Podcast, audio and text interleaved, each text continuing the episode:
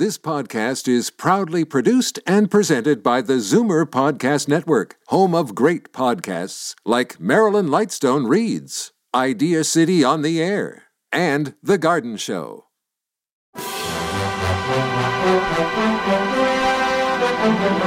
It's Zoomer Radio's Theater of the Mind with Frank Proctor. Open your mind as we fill your head with amazing thrills, chills,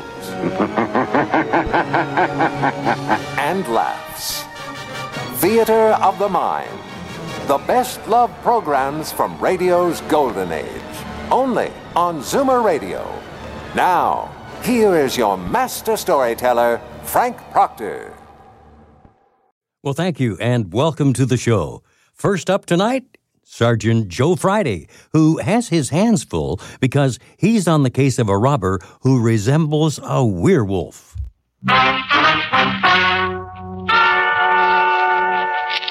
Ladies and gentlemen, the story you are about to hear is true. Only the names have been changed to protect the innocent. NBC brings you Dragnet.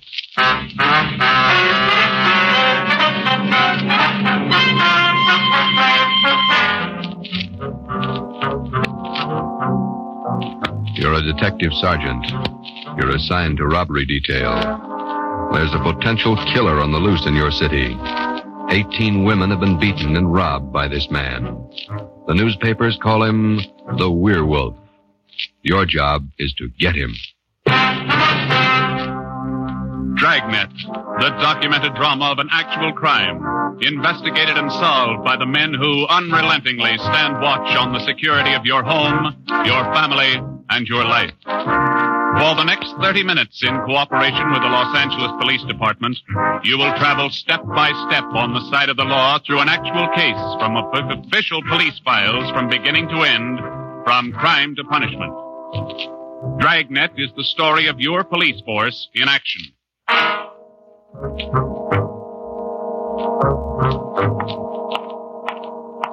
It was Thursday morning, February 2nd. It was raining in Los Angeles. We were working the early morning watch out of robbery detail. Detectives in Los Angeles work in pairs. My partner's Ben Romero. He's a sergeant, and so am I. My name's Friday. The boss is Ed Backstrand, chief of detectives. I was on the way back from the teletype room, and it was 3 a.m. when I got to room 27A. Robbery detail. Hi, Ben. What's up? Keep your coat on, Joe. Just had a hot shot call. Coming, Skipper. Right behind you. Let's go, Friday. Well, what was it, Ed? Another woman robbed, almost beaten to death. Uh, well, how many does that make? About 18 in six weeks. Is that right, Skipper? Yeah, 18 too many. Come on down these stairs to the garage. Yeah. What about that suspect we had, Ed? You mean Martin? Yeah. Had to release him this morning. But I got a good tail on him, Henderson. Yeah. We got any report yet? Nothing definite to hold him for. Here's the garage. Let's hustle it. Right. Then if this isn't Martin's job, Skipper, and he's not the right man. Then we start all over again and we work night and day till we find the right man. Here's the car. Let's go. Ben, you drive. huh? Yeah, all right. How do the victims describe this guy, Ed? Pretty sketchy. Supposed to be tall, dark, long black hair. Last woman said he had a face like an animal. Something like a dog. Or a wolf. A wolf. Yeah. Yeah. She said. Something like a werewolf. Something like a werewolf. Well, he almost had to be that, judging from the way he operated. He was either an animal or a raving maniac. One thing we were sure of, he was smart and he was dangerous. For almost two months, he'd prowled the streets in a stolen car in the early morning, usually between 3 and 5 a.m.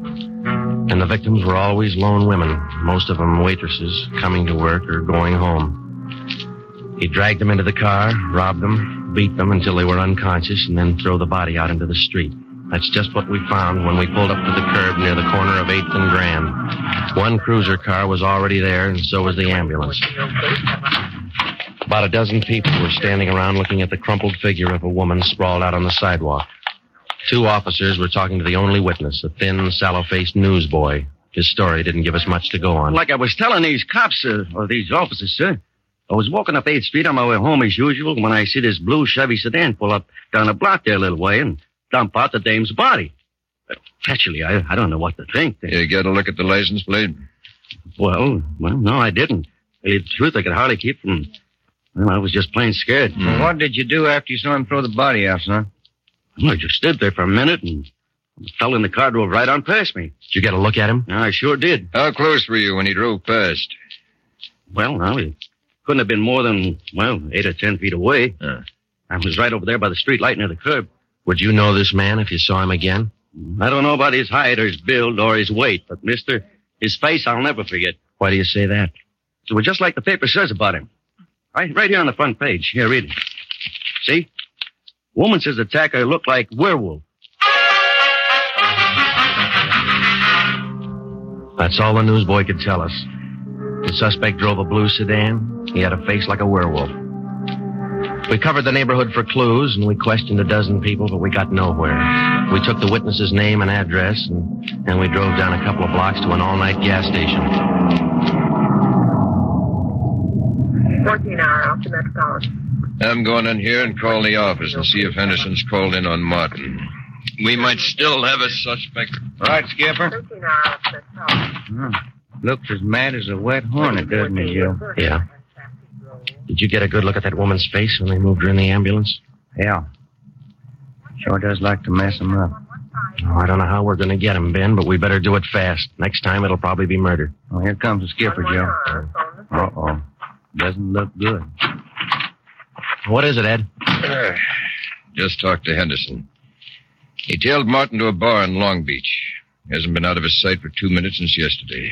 Martin's clear. And we're right back where we started. Yeah, with one more half-dead woman in the hospital. Well, how about that stolen car, Skipper? Wait a minute, wait a minute. Get that radio and up. Okay. Code 3. Ambulance dispatched. Code? Attention, all units. On Grand Avenue between Venice and Washington. A woman, victim of robbery and attack. Code 3. Ambulance to task. Code three, red light and siren. Come on, Friday, let's roll.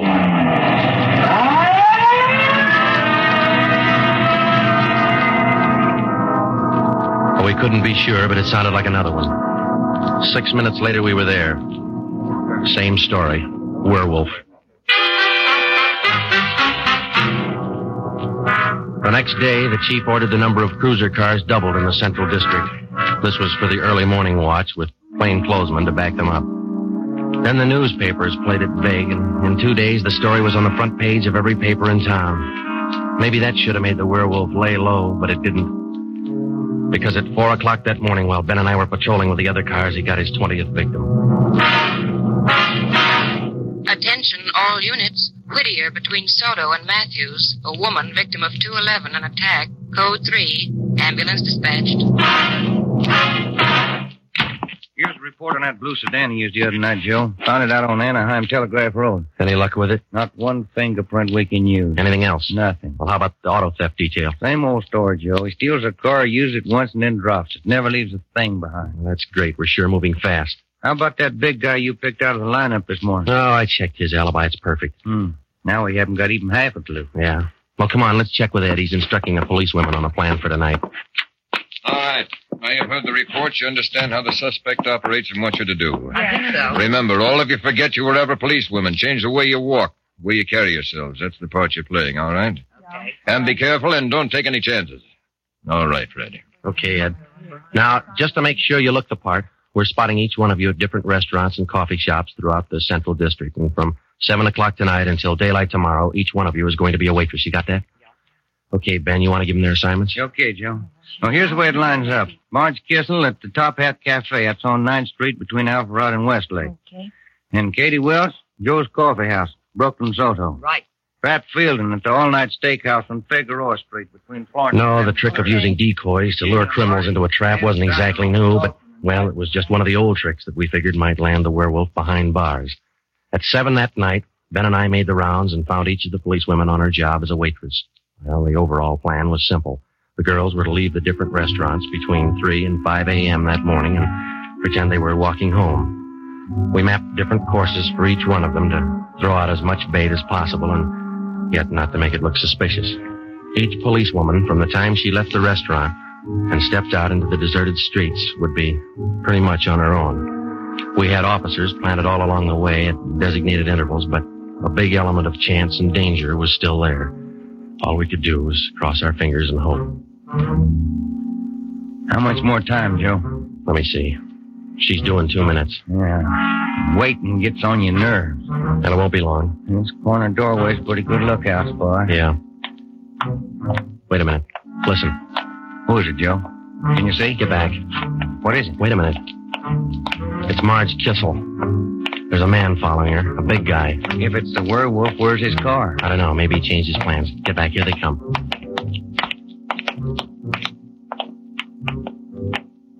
Get a look at him, Joe. Oh, pretty good. Not too suspicious. Might be coincidence. Well, I got a pretty good lead. Come on, let's go. Stay back in the shadows. Hey, Joe. Hmm? So where'd the guy go to? I lost him. A little coffee shop up in the next corner. See? Take a look. Oh, yeah, yeah. He's opening the door. He's turning on the light. Yeah. Looks like a false alarm, Joe. Well, let's check him anyway.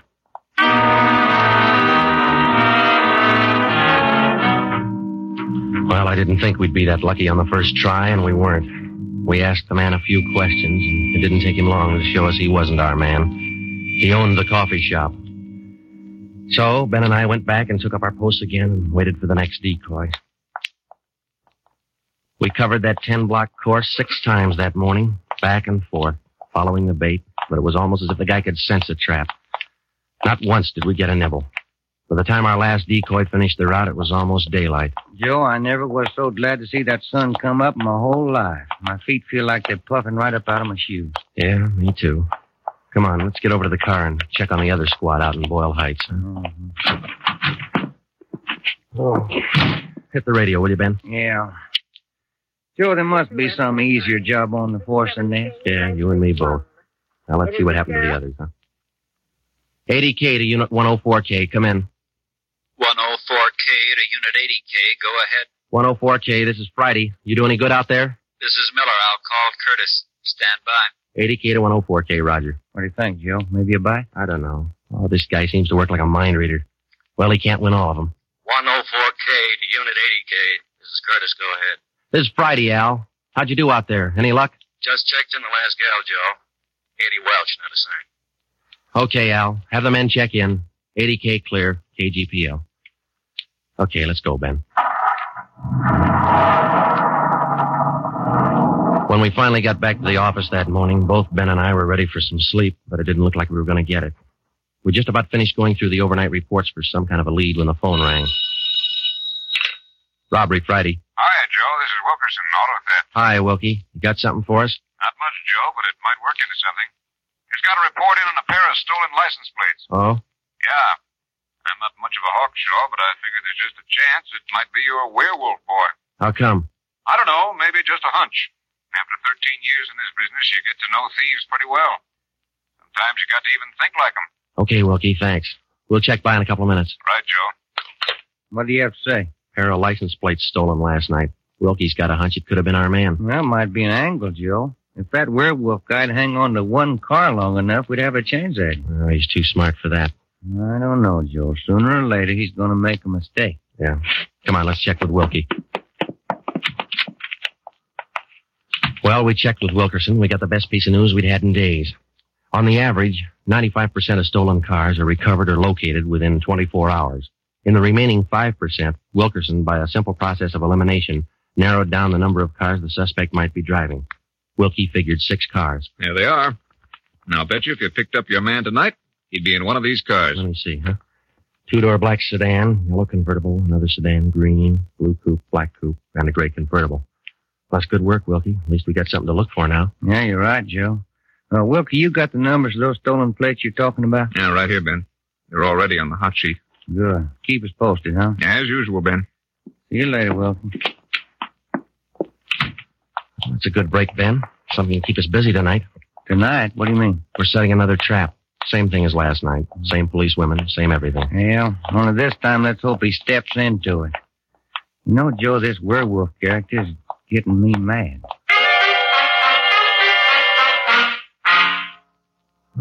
That night, we followed in our own footsteps. We planted the policewomen decoys in three separate districts, and a few minutes before 3 a.m., our squad of men took up their positions. The same police women went to their waitress jobs in the same restaurants, and Ben and I and the rest of the men stood in darkened doorways or empty filling stations or whatever cover we could find. And we waited and waited. What time is it, Joe? Let me look. Half past four. Oh, thank you. Any sign, Joe? No, nothing yet. Come on, stay in the shadows. That's the way it went all through the early morning. The same plan over and over again until daylight. Ben and I'd check in at the station, go over the late stolen car reports with Wilkie, catch a few hours sleep at home, and then come back and do it all over again. The next night, the next morning, the night after that, and the morning after that. Five days later, Ben and I were ready to call it quits. I'll admit it, Joe. I can't figure. The guy's either psychic or else he can smell a cop a mile away. Yeah, well, at least we got that stolen car angle left. You check with Wilkie yet this morning? I'll give him a call now. All right.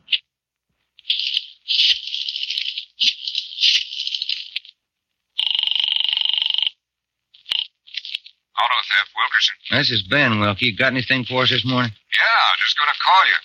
You fellas ought to let me solve your cases for you. Why? What'd you get? The boys picked up three of those six stolen cars since late yesterday. Great. Now, what does that leave us with? Well, here are the three still missing. Yeah. Four X-ray 763, Yeah. five six Young 342, Uh-huh. six one Robert 385. Yeah. Got those? Yeah, thank you, Wilkie. Ch- check you later. Good news? Remember those six missing cars? Yeah. Wilkie says the boys found three of them since late yesterday. Here's what's still out. The blue coupe, the yellow convertible, and the gray convertible. Yeah. Well, this feels like the right track for a change, Ben. Righty. Romero, got a minute? Sure thing, Skipper. Come on, Joe.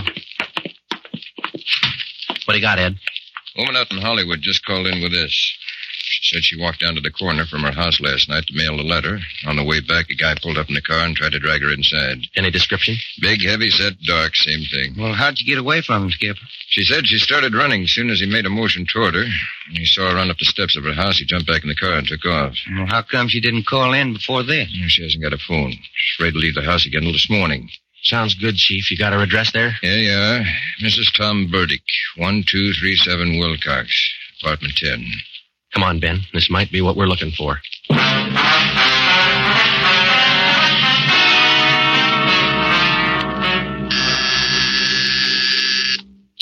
is it? Who's there? Sergeant Friday, ma'am. Police. Oh, just a moment. I'm Sergeant Romero, Miss Burdick. This is my partner, Sergeant Friday. We come out to check on your call about that little trouble last night. Oh, well, I don't know if I'm going to be much help to you. I was so frightened about all I could do was just run. Well, could you add anything to the man's description, Miss Burdick? I mean, other than what you told the chief on the phone? Well, no. honestly, I don't think I can. All I saw was this tall, dark man jumping out of his car and starting for me. He had a heavy build and seemed to me, well, a large head with lots of long black hair. Hmm. Uh, Miss Burdick, uh, would you recognize this man if you ever saw him again? Well, I think I might. He was such an unusually big man, almost frightened me to death. Well, just one more question, Miss Burdick. Could you describe the car this man was driving when he approached you? His car? Mm-hmm. Why, yes. It was a gray convertible. Miss Burdick, are you sure of that? Yes, I'm sure of it. A gray convertible. Thank you, Miss Burdick. That's all we wanted to know. Sometimes when you're on a case, you can chase yourself around in circles for weeks trying to fit together just two little pieces of a yard long jigsaw puzzle. And a lot of the time, you find the answer where you least expect it. But once you get that feeling you're after the right man in the right way, there's nothing that can shake you. When Ben and I got back to headquarters, we went straight to the chief's office with the story, and we had him stake out the gray convertible. In other words, if any detective or officer spotted the car, he reported it back to us, but he stayed away from it.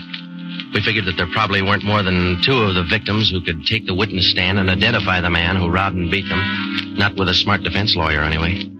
So there was only one way to catch this suspect red handed. Here they are, Joe. Both sets of license numbers for that gray convertible. Here the original, and here are the numbers on the stolen plate. Good.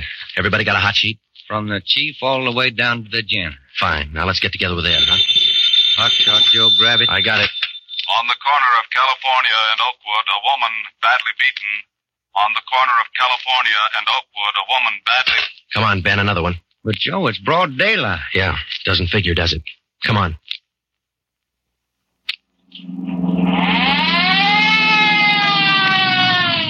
That vacant lot over Joe. Two plainclothesmen and uniformed officers were keeping the crowd back. An ambulance was drawn up by the curb, but it was empty. When we got down to the rear of the lot, we found out why. They were waiting for the coroner. The woman was young, not much more than 30. Her body was half sprawled across the muddy ground, and her face was turned upward. It had been badly beaten. We figured it happened last night, Sergeant. Have the fingerprint men been notified? Yeah.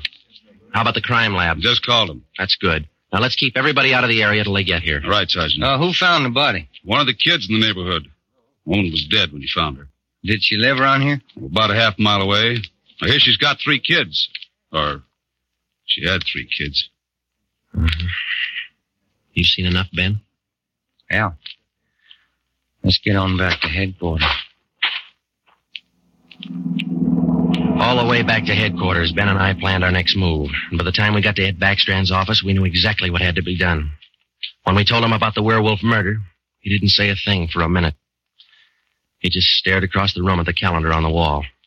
Then he brought his hand down hard against the desk. Friday, Romero, I'm only going to say this once, so get it straight.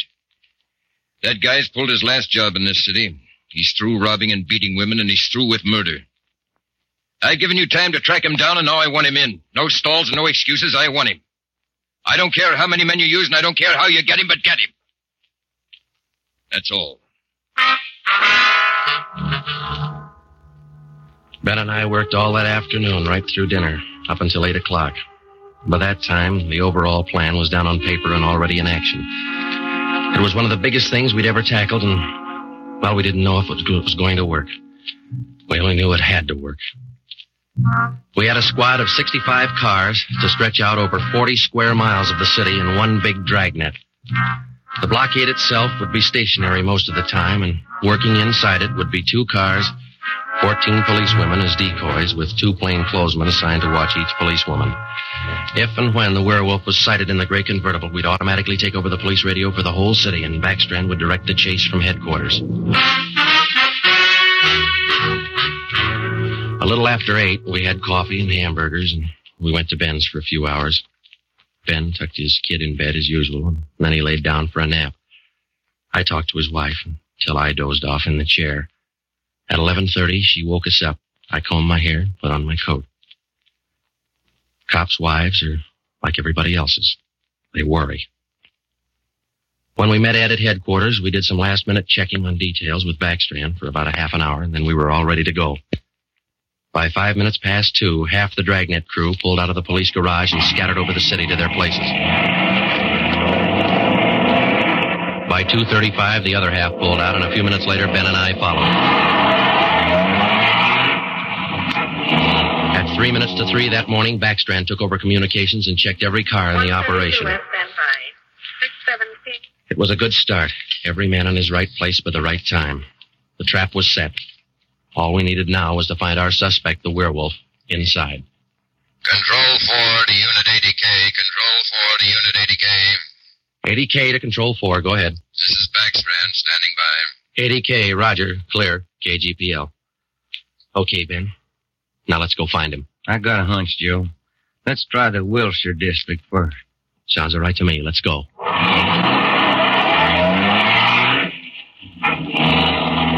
For the first hour and a half, we raked the Wilshire district back and forth. Not a sign. Then, about 38 minutes past four, we headed back for the downtown area and parked in an alley where we could double check on one of our policewomen decoys.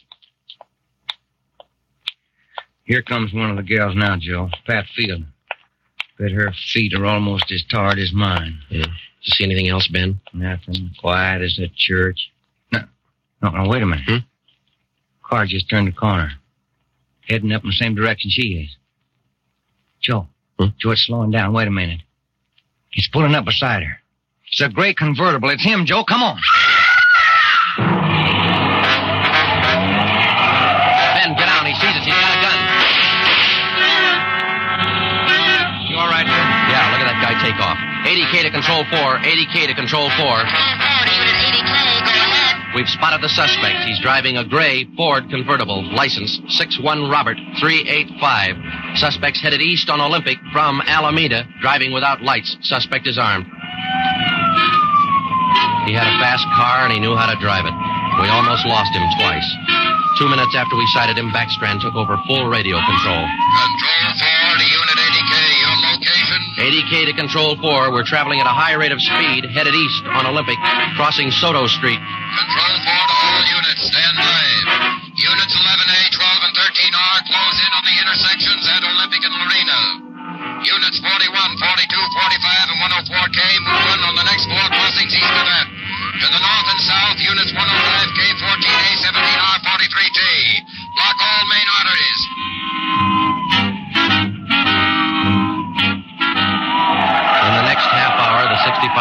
65 cars in the dragnet had pulled in like a noose around a five mile area. Ben and I hoped it was just a matter of time. Unit 80K to Control 4. Control 4 80K, go ahead. He's headed north on Fresno Street, crossing Whittier Boulevard. Attention all units. 80K now pursuing suspect north on Fresno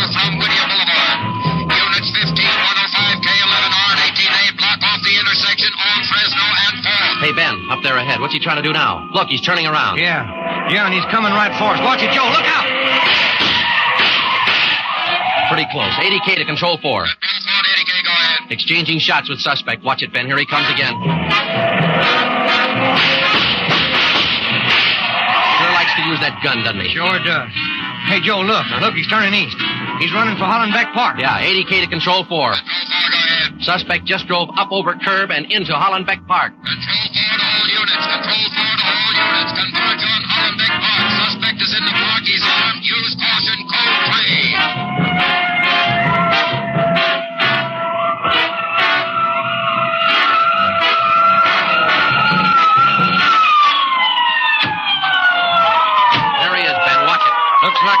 baseball game with only his headlights. Yeah, come on, let's get him. Yeah. Never say die, huh, Joe? Joe, can you get a shot at him? Don't shoot! Don't shoot! I'll give up! Don't shoot! And step out in the open and get your hands in the air. All right, all right, I give up, but don't shoot! You're a brave killer. Yeah, come on. All right, you get your hands in the air. Come on, higher. Joe, look out. He's got a knife. I got him. Joe, those women were right. He does look like a werewolf. Yeah. You got your handcuffs? Yeah.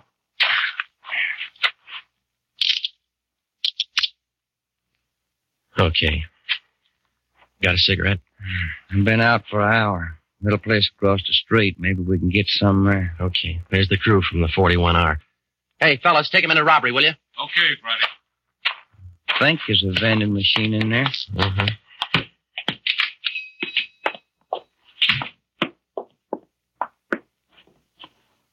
Say, uh, you got some change for the cigarette machine, mister? I think so.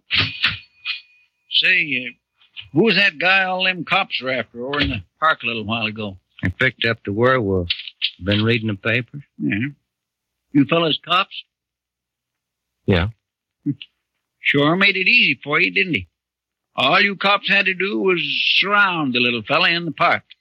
Nothing to it, huh? Yeah, that's right, mister. Nothing to it.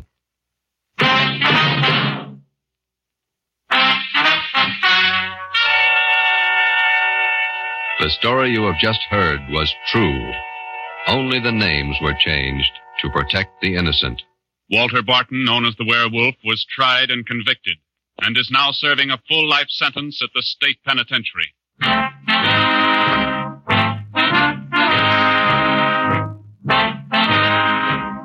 This has been Dragnet, the third in a new series of authentic cases from official files. Technical advice for Dragnet comes from the office of C.B. Horrall, Chief of Police, Los Angeles Police Department. Tonight's program is dedicated to Sergeant Mario Victor Dyro of the Los Angeles Police Department, who, on the morning of January 1st, 1943, gave his life so that yours might be more secure.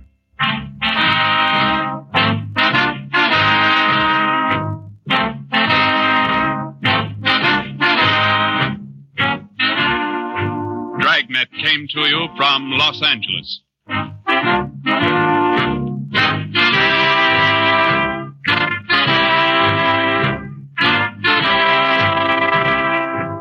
This is NBC, the national broadcasting company. Stay tuned for Edgar Bergen and Charlie McCarthy next up on Theater of the Mind. You're listening to Theater of the Mind on Zoomer Radio, AM 740 and 96.7 FM in downtown Toronto. Well, this ought to be fun. Frankie Laine is the special guest with Edgar Bergen and Charlie McCarthy. And oh, yes, Mortimer Snerd will be here too. It's Sunday night, and time again for Edgar Bergen with Charlie McCarthy.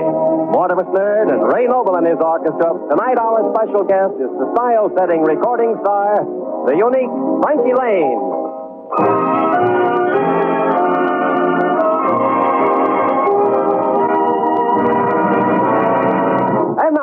Edgar Bergen with Charlie McCarthy.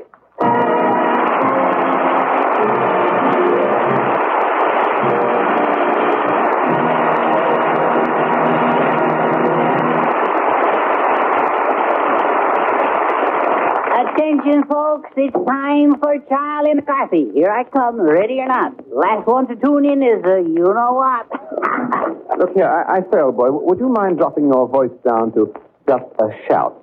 Oh, well, what's wrong, Ray? You look like a medical student's homework. Well, uh, frankly, Charles, I'm just not myself today. Well, let me be the first to congratulate you. No, it's my nerves, old boy. They're jumpy. Uh, all week long, I've been making recordings with the orchestra. Oh, well, why should that make you jumpy? We have to listen to them. Well, I, I, I felt all right up to that last recording, you know. what was your last recording? Well, it, it was a new arrangement, Charlie, of uh, time on my hands on the front side, uh-huh. and don't spank the baby on the back side. That one should be a howling success. I... But, but you know, I think the trouble is being shut up in those horribly small recording studios. Oh, it's bad. Oh, yes. I think I must have claustrophobia. I've never heard of that. Much of it going around lately? oh, it's a fear of closed places. Oh, yes, yes, of course. Uh, there are many such phobias. You know, some people have a fear of high places. What do they call that? Hydrophobia? No, but Charlie, haven't you ever known anyone who was high strung? Well, yes, I have, Ray. I have. As a matter of fact, I had an uncle once who was always, uh, always in need of a sedative. Really? With an olive in it. Uh, good old Uncle Egbert. Fried Egbert, we used to call him. Now, look here, Charles. Uh, This isn't helping me quiet my nerves, you know. Well, now, wait a minute now. You just gave me an idea. Well, what? I'm going to borrow your nervous condition and get out of going to school tomorrow. Well, you better be careful, Charles. Well, here comes Edgar now. Hello, boys. Hello. Hello, Charlie. Oh, wait. Now, don't sneak up on me like that, Bergen. Please. What's the matter? What's the matter with you anyway? Well, I'm a mess. I'm just a bundle of nerves. Twitching nerves. Is that so? Oh, they just twitch all the time. Yeah. Just twitching, yeah. There I go, see? Uh, Well, that's nothing so much to be alarmed about. Charlie, I can help you. I know all about nerves. oh, you do? Yes. I was afraid of that. Yeah. Remember, I studied to be a doctor in college. Sometimes I'm sorry I gave up medicine. Yeah, but think of all the lives you saved by doing it. See, the main function of these nerves is to carry messages uh, to the brain. Oh, it is? Yes. Now, what happens when you pick up something hot, Charlie? Huh? I see what happens when you pick up something hot? Well, usually I call the fence and see what he'll give me for it. You immediately withdraw your hand. Oh, that, yeah. Yes. That's because the messages to the brain travel at over a hundred feet a second in a man's body. Yeah? Yes. In a woman, it has to go a little slower on account of the curves. You see, the nerves and the brain work together. oh, that's nice, isn't it? For example, I say to myself, I want to move my arm. And lo and behold, my arm, it moved. Oh, it did, didn't it? oh, you are clever. Do you tie your own shoelaces too? Now, what do you suppose is the matter with you, Charlie? Well, brace yourself, Bergen, but I got a bad case of undulating, overlapping, homogenized claustrophobia. Claustrophobia. Yeah, that's what I got. When did it start? In school. Oh, I see. Yes, for years, the eighth grade has been closing in on me. Yeah. Looks like I'm a lifer. I see, yeah. well, if school gives you claustrophobia that badly. And it do, it do. Something, of course, will have to be done about it. Then you're going to spring me? Well, I, I, uh, Oh, Bergen, may I kiss the hem of your stylish stout jacket? yeah, yeah. What do you suggest might help you? I think I need a change, Bergen. Yes. A complete new outlook. Say in the form of a, oh, a good movie. A good movie. Yeah. The darkness, the quiet, the peace would calm my nerves. Yes. What picture did you have in mind? Well, I tell you, it's called The Waltzing Corpse meets Frankenstein's Other Wife. Sorry, movie theaters are closed in crowded places. If you have claustrophobia, I'm afraid you never can go to the movies again. Uh-oh. You know something, Bergen? What? It's a pity you gave up medicine. You would have made a great surgeon. What makes you think so, Charlie? In one simple operation, you amputated my claustrophobia, cut out my hooky playing, and cooked my goose.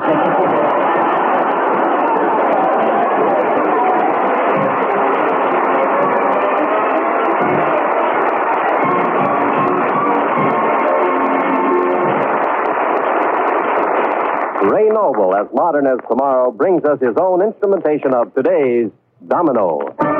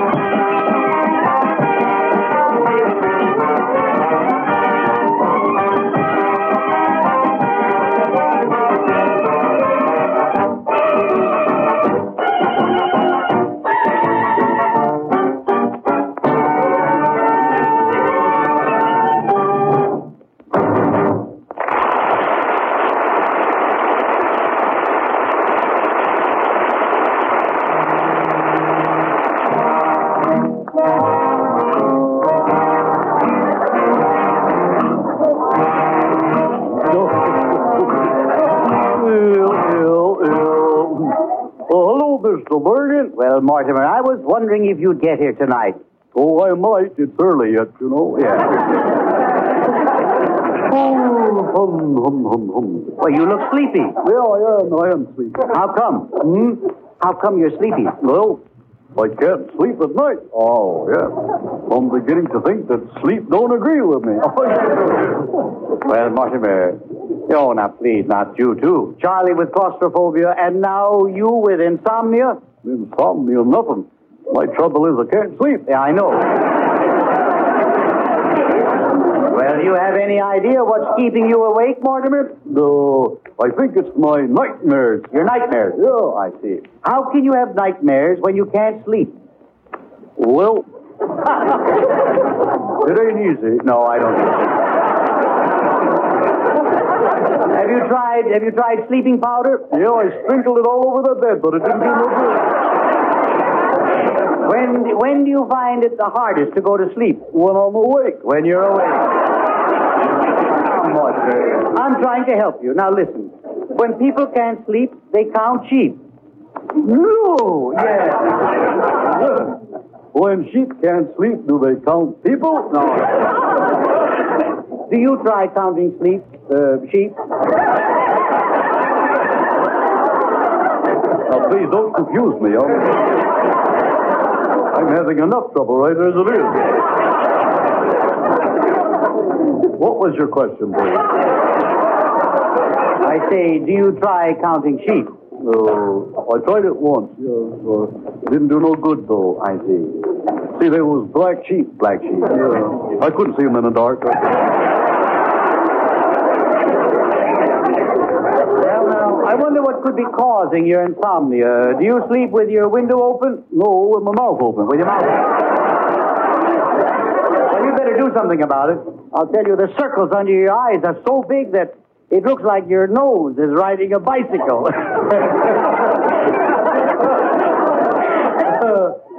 Well, well, the circles. Yes, yes. The nose. Yeah, on your nose. Riding a bicycle, yeah. well, you see, Marty, but that was a joke. Oh, a joke. Yes. Yeah. Oh, well, that's the way it goes. Yeah, yeah. Let's get back to your insomnia. Now, something must be keeping you awake. Yeah. Maybe it's them awful things I've been seeing in the dark. Oh, now we're getting to it. You're afraid of the dark. Well, oh, yeah, sometimes. You see, I get so scared I, I pull the pillow over my head. Well, I should think you'd suffocate. No, no. I do get way behind in my breathing, though. Yeah.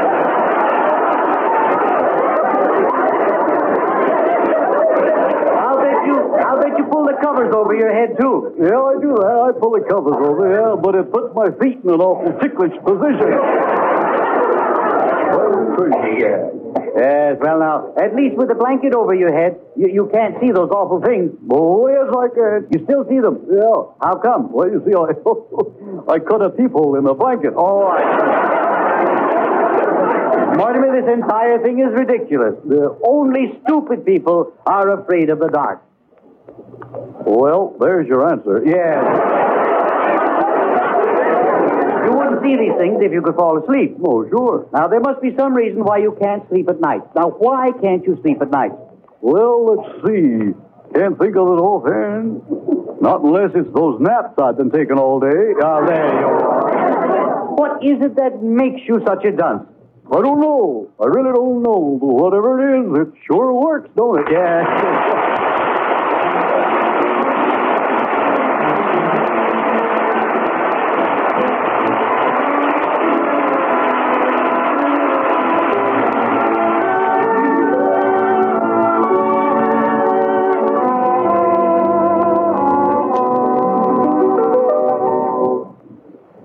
A great while, an entertainment personality comes along who truly deserves the much abused term song stylist. Such a one is our guest of the evening, Frankie Laine. Tonight he gives his modern sound to Wonderful, wasn't it?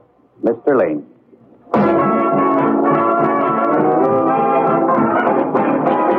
Wonderful, wasn't it? Isn't it? Holding you close to me. Joy it was. Oh, what a thrill it is. Kissing you tenderly. Whispering soft and low. Darling, I love you so. So no one else can hear. To make it more divine, you kissed me. Said you're mine.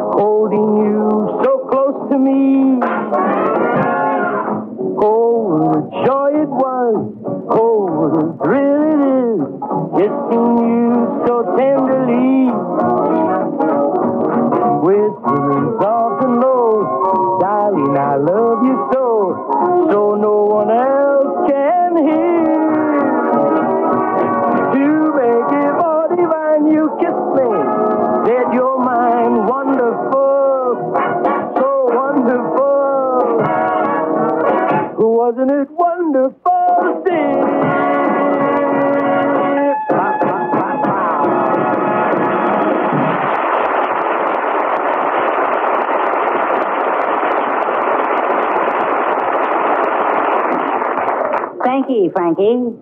Next time I go to the jukebox, that record of yours will get my dime. Charlie, if I know you, it'll be a slug.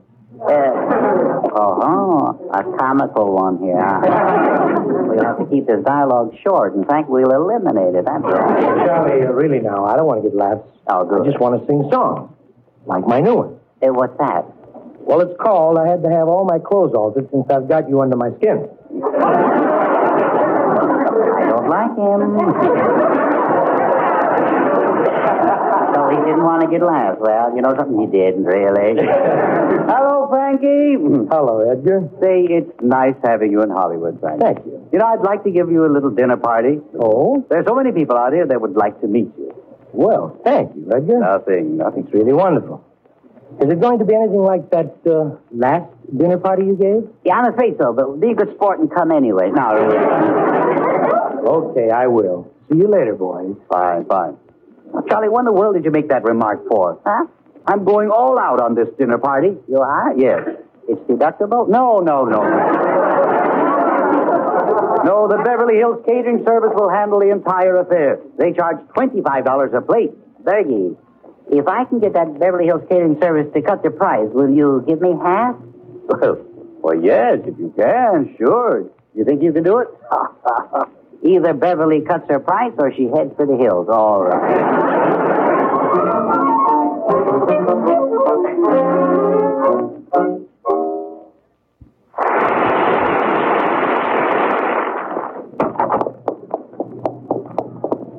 Hi, uh, Bud. Let's have a little service here, huh? huh, huh, huh, huh? How delightful. Yeah. A toothpick, the top. Mister, when you say that, smile. Why? So I can get a good shot at your front teeth. Well, now that we've nauseated each other, you wish to give a dinner party. True. Uh, what type of menu did you have in mind? Uh, something inexpensive, like uh, seagull a la king, breast of spam, possibly jellied gopher tails. Served in a trap, of course. This is not going to be one of my good afternoons. Perhaps it'll help me if you'll tell me for whom this dinner party is. Frankie Laine. Well, do you think Mr. Laine would like partridge? Is he a hunter? Uh, I don't know, but about a year ago, he sure killed a wild goose, didn't he? You're not laughing. And that's the way it's going to be.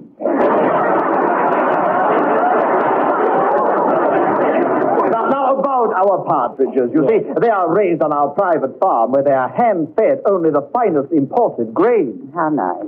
And then you shoot him. How vulgar. Now, we place them in a vat of warm wine and allow them to hiccup themselves to death. What a lovely way to go. Well, the entire affair will be exquisite, you know. Our waitresses are the most beautiful girls in Hollywood. Uh-huh. Now, how should we start the dinner? Uh, late. I'll be in the kitchen with the waitresses. And now, my obnoxious little friend, we can save some time if you tell me what you wish to spend for each guest. Well, what could I give for about 80 cents a piece? Uh, Young man, for 80 cents apiece, one of our men will pass among you with a stale salami and let each guest whip one here.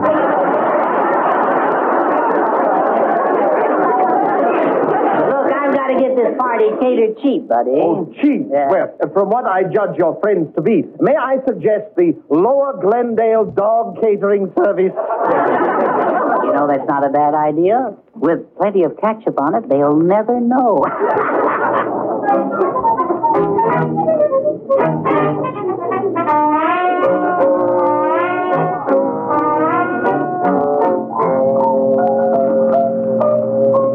I say, Charles, you don't mean to tell me you've actually hired a dog catering service to cater the party for Frankie Laine? that I have, they. 30 cents a man and all the flea powder they can use.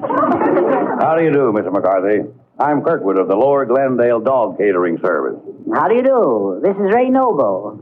My, he's a woolly one, isn't he? Who taught him to stand up and beg? Really, I must have this moustache clipped. Say, uh, Kirk, is your dog food, is it fit for human consumption? Oh, yes. Why, I often eat it myself. Oh, good, good. Then it doesn't affect you? Not at all. Of course, every once in a while I find myself chasing a cat up a tree. But uh, now, who's going to be the host at this party? A Pekingese or a Pomeranian? Well, the fellow who's walking in over there now, Bergen.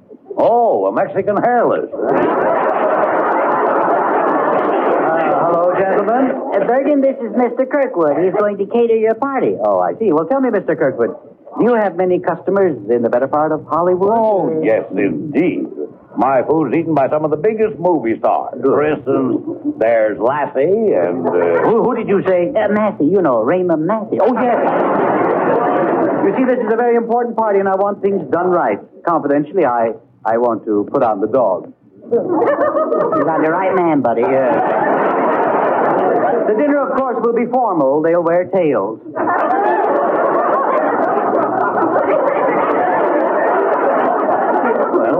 Most of them do. Now we'll need place cards. They'll have to know where they're going to sit. Well, why don't you just let them lie around the floor? Now, please, if you don't mind, let's save the clowning. Now, do you get your meat from Kansas City? No, Santa Anita. Santa Anita. Yeah, it's top quality. Uh, silly or silly. Give each one a memento. Now, what would they do with a memento? They can stuff it in an olive.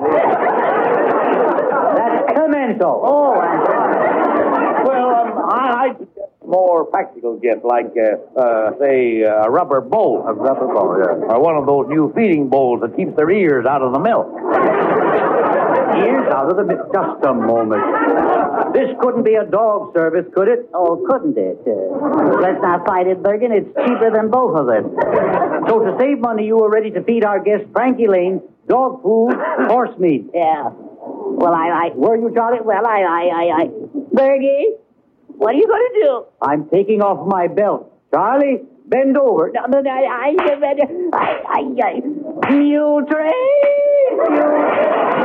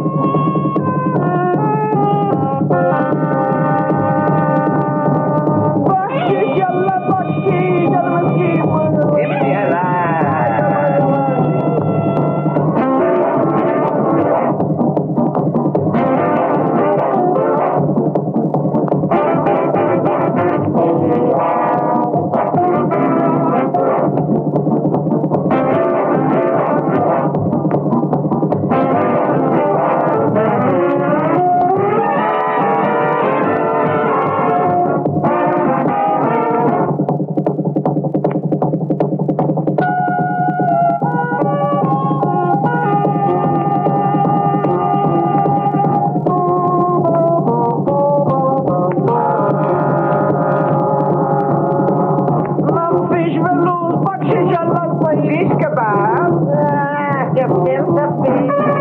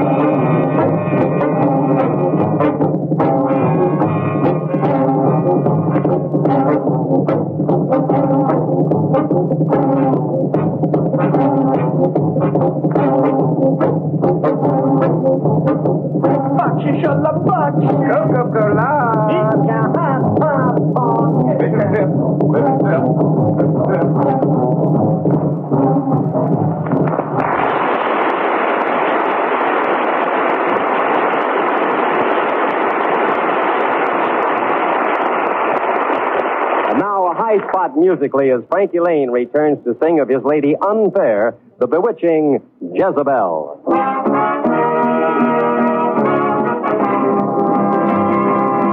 If ever the devil was born without a pair of horns, it was you. Jezebel, it was you. If ever an angel fell, Jezebel, it was you. Just Jezebel, it was you. If ever a pair of eyes promised paradise, deceiving me, deceiving me, leaving me blue. Jezebel, it was you. If ever the devil's plan was made to torment man, it was you. Jezebel, it was you. Would be better had I never known lovers such as you.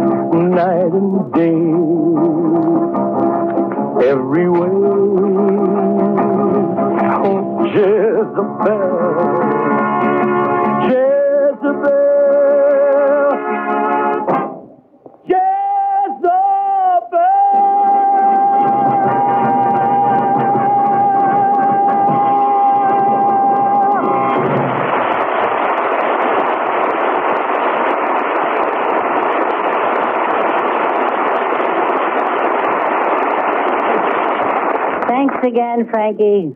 Come back and see us real soon. Good night, everyone.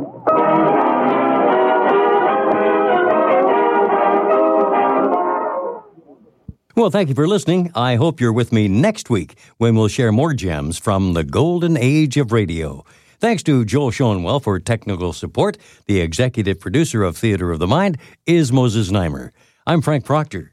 Have a wonderful weekend. This podcast is proudly produced and presented by the Zoomer Podcast Network, home of great podcasts like Marilyn Lightstone Reads, Idea City on the Air, and The Garden Show.